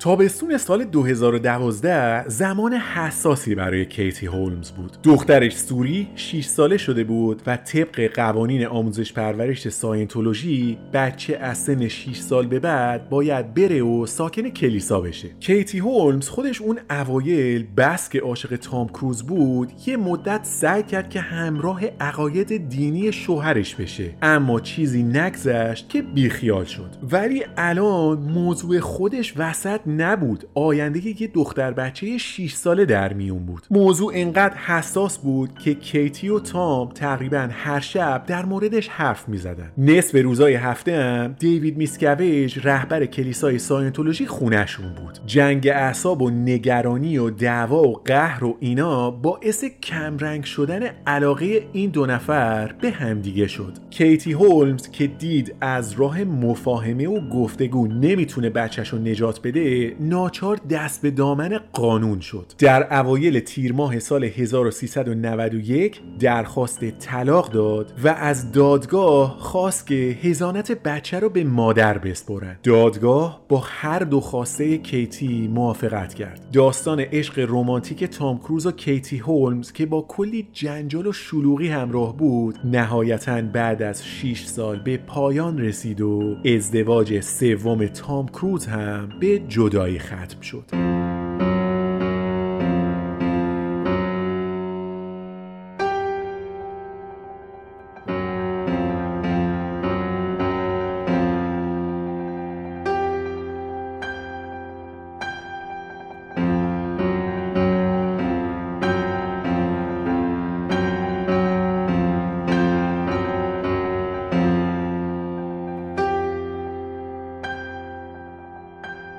وسطای داستانای رمانتیک و طلاق و این حرفا، زندگی سینمایی تام کروز بدون توجه به حاشیه ها با قدرت جلو میرفت. یعنی انقدر سوپر استار بود که هیچ موضوع خانوادگی و شخصی روی موفقیت زندگی حرفه‌ایش تأثیر نمیذاشت. تقریبا تمام فیلماش بیشتر از صد میلیون دلار میفروختن و حضور تام معادل با موفقیت در گیشه بود. ولی هنوز پرفروش‌ترین فیلمش روی پرده نیومده بود. اوایل سال دو هزار و هفده اعلام شد که قراره قسمت دوم تاپ گان ساخته بشه. این خبر مهمی بود چون زندگی حرفه‌ای تام کروز با تاپ گان شروع شده بود و اون فیلم نوستالژی خیلیا بود. خلاصه دو سال تولید فیلم طول کشید و تاپ گان ماوریک در سال دو هزار و نوزده با کلی تبلیغات آماده نمایش شد. اما از شانس بعد خورد به کرونا و تمام سینماها در سراسر دنیا تعطیل شدن و پخش فیلم به تعویق افتاد. نهایتاً بعد از سه سال فیلم در خرداد هزار و چهارصد و یک در سینماهای جهان اکران شد.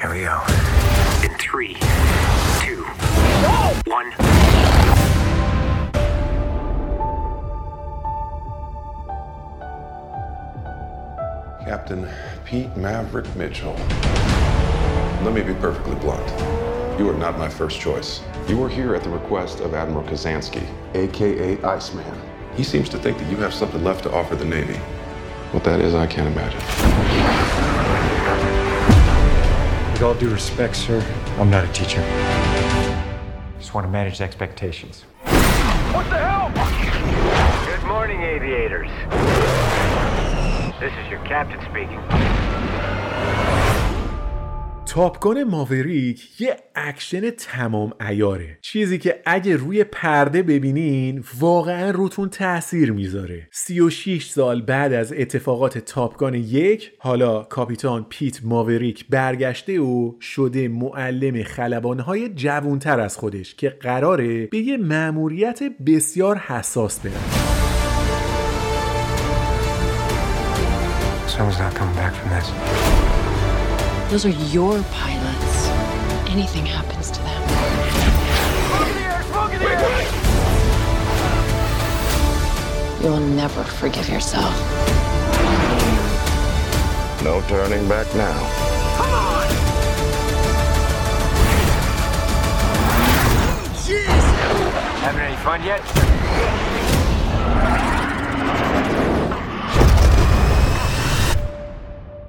استقبال از تاپ گان جدید بی‌نظیر بود. هیچ فیلمی در زندگی حرفه‌ای تام کروز اینقدر نفروخته تا الان. اثری که صد و هفتاد میلیون دلار هزینه ساخته شد در سراسر دنیا نزدیک به یک میلیارد و پانصد میلیون دلار فروخت. تام کروز شصت ساله قسمت زیادی از حرکات اکشن فیلم رو خودش انجام داد و احتیاج زیادی به بدل نداشت. تاپ گان بعد از آواتار و تایتانیک و اونجرز و اسپایدرمن رفت شد رتبه یازدهم پرفروش‌ترین فیلم‌های تاریخ سینما تا الان. یکی از طرفدارای پر و پا قرص فیلم کوئنتین تارانتینوه. وقتی ازش پرسیدن نظر چیه، گفته من معمولا در مورد فیلم‌ها اظهار نظر نمی‌کنم چون مجبور میشم حرفمو بخورم و زورکی از یه فیلمی تعریف کنم. اما تاپ گان ماوریک فرق میکنه. من فیلمو تو سینما دیدم و خیلی دوستش داشتم. به نظرم این فیلم در کنار داستان وست ساید جلوه باشکوهی از سینماست. خیلی چیز جذابی بود. خلاصه من قبل از ساخته شدنش با تام صحبت کردم. البته از اولم میدونستم که اگه بخواد این فیلمو بسازه بلده که چجوری کارو در بیاره. خود تام هم بهم گفت که فیلمنامه‌ای که دستشه حرف نداره. Normally I don't talk about new movies that much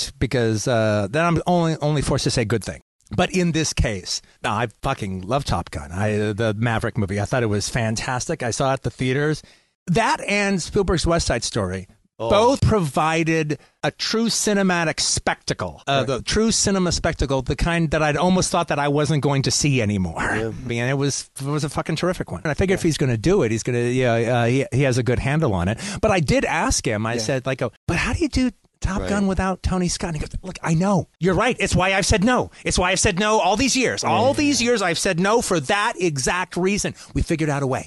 The guy came up with a good story. We figured out a way." داستان تاپ گان یه جورایی به ایران ربط داره انگار. یه تیمی از بهترین خلبانای آمریکا و ناتو باید برن تأسیسات غنیسازی اورانیوم که بین کوه‌ها مخفی شده رو بمباران کنن و بیان. درسته که اسمی از کشوری برده نمیشه، اما در طول فیلم همه نشانه‌ها شما رو یاد تأسیسات اتمی ایران میندازن. حتی یه جای فیلم گفته میشه که دشمن تنها کشوری بجز آمریکا که جنگنده های اف چهارده داره، البته مدل خیلی قدیمیش رو. روزنامه کیهان در مهر ماه سال هزار و چهارصد و یک در مورد این فیلم یه مقاله داره به اسم آرزوی حمله به ایران در سینما برآورده شد که توش توضیح میده که توی فیلم کشوری که قراره بهش حمله بشه ایرانه و با همون سبک کیهانی موضوع فیلم رو نقد میکنه. تام کروز در سال دو هزار و بیست و دو برنده نخل طلای افتخاری جشنواره کن شد. تا حالا هم سه بار برنده جایزه گلدن گلوب شده برای فیلم‌های متولد چهارم جولای، جری مگوایر و مگنولیا. اما پارسال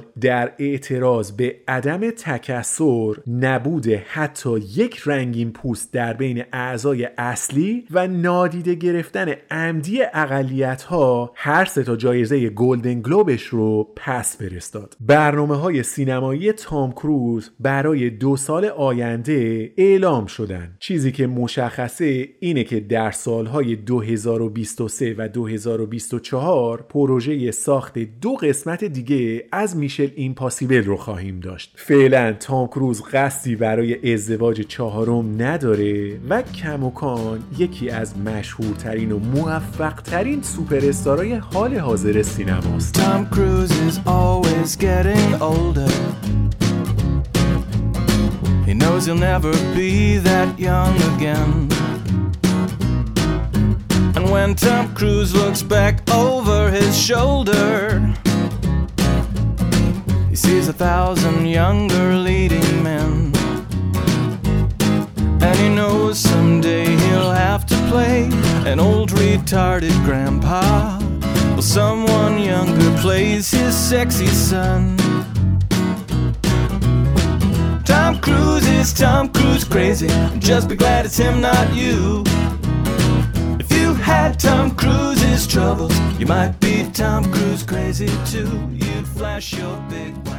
حالا که به پایان این اپیزود نزدیک شدیم، بیاین یه دور زندگی تام کروز رو مرور کنیم. پسری خوش قیافه که با یه هدف مشخص به محض پایان دبیرستان رفت دنبال اون چیزی که میخواست و بخت و اقبال هم کمکش کرد و خیلی زود ظرف سه چهار سال شد سوپر استار سینمای آمریکا. از وقتی شروع کرد تا الان حضورش در هر فیلمی یعنی تضمین فروش بالای صد میلیون دلار. اصلا اولین بازیگریه در تاریخ سینما که پنج تا فیلمش پشت سر هم بیشتر از صد میلیون دلار فروختن. بحث فقط پول نیست و موفقیت ممکنه الا بختکی پیش بیاد، اما حفظ کردنش اتفاقی نیست. تام کروز سابقه همکاری با بهترین آرتیستای دنیا رو در کارنامه‌اش داره. کوبریک، ریدلی اسکات، مایکل مان، اسکورسزی، الیور استون، دی پالما، پول تامس اندرسون و استیون اسپیلبرگ. این کارنامه هنری سنگینه و اینا کارگردانایی هستن که بازیگرا آرزو دارن باهاشون کار کنن. یه بار ازش پرسیدن تو معروف‌ترین هنرپیشه دنیایی چجوری از بین هزار تا فیلمنامه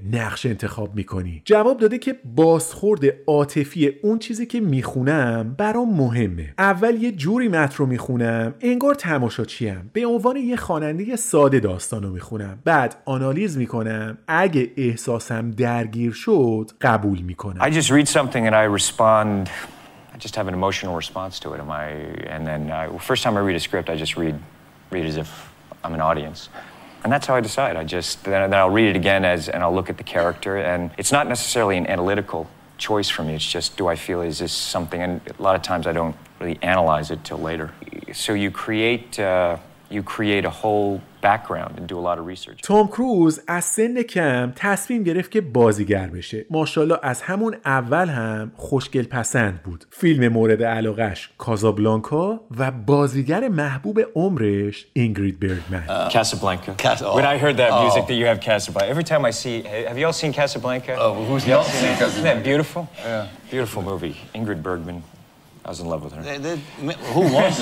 زندگی شخصی تام کروز همیشه زیر ذره‌بین رسانه ها بوده. ازدواج ها و طلاق هاش تا همین امروز هم موضوع بحث روزنامه ها و شبکه های مجازیه، مخصوصا رابطش با نیکول کیدمن، پنلوپه کروز و کیتی هولمز. یه بار ازش پرسیدن که آقا تو با این همه موفقیت و محبوبیت چه گیری دادی که اینقدر طولانی مدت ازدواج کنی؟ هیچ موقع نشده وسوسه بشی و مثلا بخوای یه شب زیرابی بری؟ جواب داده که من عاشق تعهدم، رابطه متعهدانه رو ترجیح میدم به چیزای دیگه و وقتی داخل همچین رابطه‌ای هستم لذت میبرم ازش. اهل وان نایت استند و وسوسه و پیچوندن و این حرفا نیستم. Having a committed relationship? Yeah, but honestly, you're a great-looking guy. Temptations are everywhere. No, because I uh... I like relationships. I'm not uh, really interested in uh, the one-night stands. And the people that I get involved with, I'm I'm involved. I I don't. Uh, I'm not interested in that. I I enjoy that dynamic. And there's also I wouldn't if I don't want to be in the relationship, or you know I wouldn't be in the relationship. You don't need variety all the time. No. As some no, people do. No, and also it's, you know, I'm enjoying the relationship that I'm in very much. شاید عجیب‌ترین قسمت زندگی تام کروز اعتقاد سفت و سختش به ساینتولوژی باشه. باعث تعجب واقعاً که بازیگری با این کیفیت و با این درجه از محبوبیت اینجوری ذوب در ساینتولوژی باشه. ولی خب اعتقاد شخصیش دیگه، باعث آزار و اذیت سایر مردم دنیا و من و شما که نمیشه. حرف در موردش هست که هر جا میره و هر کیو که میبینه سری شروع میکنه به تبلیغات دینی، اما اکثر هنرپیشه و آرتیستایی که باهاش کار کردن این موضوع رو رد کردن. مثلا راسل کرو میگه من دوست نیکول کیدمن بودم و از طریق اون دعوت شدم خونه‌شون. آخر شب که با تام تنها نشسته بودیم و درینک میزدیم ازش پرسیدم داستان این ساینتولوژی چیه؟ اونم یه سری توضیحات داد و آخرش گفت که اگه واسط مهمه خودت برو دنبالش. هیچ اصراری نکرد که الا و لا بیا و دین ما رو قبول کن. پیگیری نکرد فرداش، هیچ زنگی نزد در این مورد. خلاصه آدمی نبود که گیر باشه. As a friend of Nicole Kidman I got to know Tom Cruise quite well. And then I brought it up with him and we had a, a short conversation about it. But it was it was a it was a moment that I kind of really established in my mind that I thought he was a very cool guy because I brought I brought it up with him. You know, I broached the subject. We talked about it for a natural length of conversation. And then his finisher on the conversation was, if it's important to you, man, you'll do something about it. And we never talked about it again because some people sort of say that he's that sort of fellow and he, he just wasn't. در مورد استعداد و قدرت بازیگری تام کروز خیلی‌ها صحبت کردن و اظهار نظر کردن. استیون اسپیلبرگ گفته که تام در تمام مراحل ساخت فیلم همراهش بود و هر آن چیزی که یه بازیگر میتونه وارد یه اثر سینمایی بکنه رو به بهترین شکل ممکن انجام داده. گفته نه تنها دوست قدیمیمه بلکه هر موقع هم که بهش نیاز داشتم بودم در کنارم بوده. Like working with a great partner who understood every aspect of the movie I wanted to make and who supported me in it and who gave me so much of himself as an actor. He just gave me everything he had as an actor and and and whenever I needed it he was there for me. And he's and and but he was there for me fifteen years as my friend. It was great that that friendship leaked into the movie and became part of why he's so good in the film. میل گیبسون هم گفته که تام کروز خیلی هنرپیشه خوبیه، جاه طلب و پر انرژیه. Yeah, he's got a lot of uh, energy and ambition, you know. He's he's good. الک بالدوین گفته که این پسر از سن کم تبدیل به ستاره شد. از اون بازیگران نبود که خاک صحنه خورده باشن و دوره‌های آنچنانی دیده باشن. یه پدیده‌ای بود که رفت در اوج و هنوزم در اوج مونده و یکی از بزرگترین ستاره‌های تاریخ سینما. From when he was very young, he became a big movie star. Risky business. Right. He was a kid. He wasn't born, uh, you know, on a sound stage in Hollywood. And he becomes this phenomenon, and it just keeps going. It doesn't stop. It just keeps going and going and going. And he's, now he's been making. He's been one of the biggest movie stars in the world for twenty-five years. I mean, that's a lot. رن زلوگر میگه تام کروز نمونه یه آدم حرفه‌ای و در جستجوی کماله. آدمی دست و دلباز با قلبی مهربان. Tom Cruise, for your example of professionalism on set and striving for excellence and uh, generosity and unconditional kindness. اینکه تام کروز در اکثر فیلم‌هاش به بدلکار احتیاج نداره و خودش صحنه‌های اکشن رو بازی میکنه، اتفاقی که ویل اسمیت در موردش حرف زده. میگه من این اواخر تصمیم گرفتم مثل تام بدلکار نداشته باشم و خودم صحنه ها رو بازی کنم و از هواپیما آویزون بشم و از کوه برم بالا. پیش خودم میگفتم من از تام کروز هم جوانترم هم بهترم. صحنه اولو که بازی کردم فهمیدم که آب قطعه و من از تام کروز اصلاً بهتر نیستم. Because I started, I started and I told myself I was doing all of my stunts. I was doing, you know, Tom Cruise that was just hanging on the side of an airplane yes. at fifty. Yes. I was like, man, I'm better than Tom Cruise. Yeah. Do it. And I did like two stunts and I was like, I'm not better than Tom Cruise.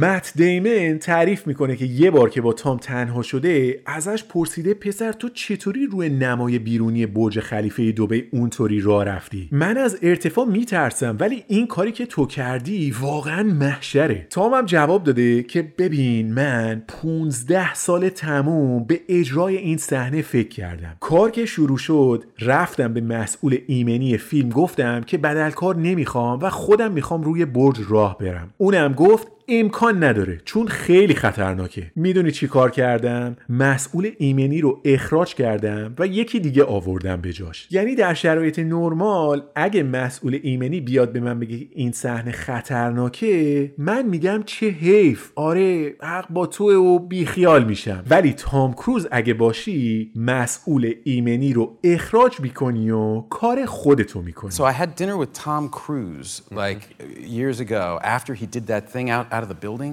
I kind of cornered him and I said, "Hey, tell me about this. Like I'm afraid of heights. How did you do this thing?" And he goes, "I've been dreaming of this shot for fifteen years of this sequence and finally I had a chance to do it." And I goes, "Well, so how did it come to pass?" And he goes, "Okay. So, I go to the safety guy. I tell him this is what I'm going to do. This is what I'm going to explain the whole the whole the whole right. gag to him. The safety guy says, "You can't do that." He goes, "That's too dangerous." And I'm like, "Uh-huh, uh-huh." And he goes, "So I get another safety guy." Because you win, you are the best. Like there is, at that point, when when you get the sa- the, the safety guy, yeah. whose only job is to keep you safe, yes. says that's too dangerous. Yeah. My reaction is, too bad we can't do that sequence I came up with. It would have right. been really cool. Right. His reaction is, no, we're getting another safety guy. این قسمت رو با حرفای تام کروز در مورد کار کردن و تلاش کردن تموم میکنم. میگه از یه جایی به بعد مسئله من دیگه پول نیست. من اون چالش سینمایی رو دوست دارم. اون چالنجی که منو راضی میکنه. همیشه سعی کردم کاراکترهای مختلفی رو بازی کنم. الانم واقعاً آدم خوشحالی هستم توی زندگیم به خاطر اینکه همیشه برای اونی که میخواستم تلاش کردم و هیچ چیز رو در زندگیم دست کم نگرفتم. بابت همه فیلمایی که بازی کردم و تمام آدمایی که باهاشون کار کردم احساس غرور میکنم. really proud to have made the films that I've made and the choices and the people that I've worked with, uh, you know, the times that I've had, and, and I guess I've I've never taken for granted uh, the opportunities. You know, when you look at the career, I've always played very different characters. You know, they've all they've all been very different, from Taps to Rain Man, Born the Fourth of July, uh, Interview with a Vampire. I've always, you know, for me personally, I, I want a challenge. So I felt really feel. I mean, definitely, you know, each one, some of them are extremely different. Uh, but yeah, I'm always looking for that. I'm always looking for a challenge.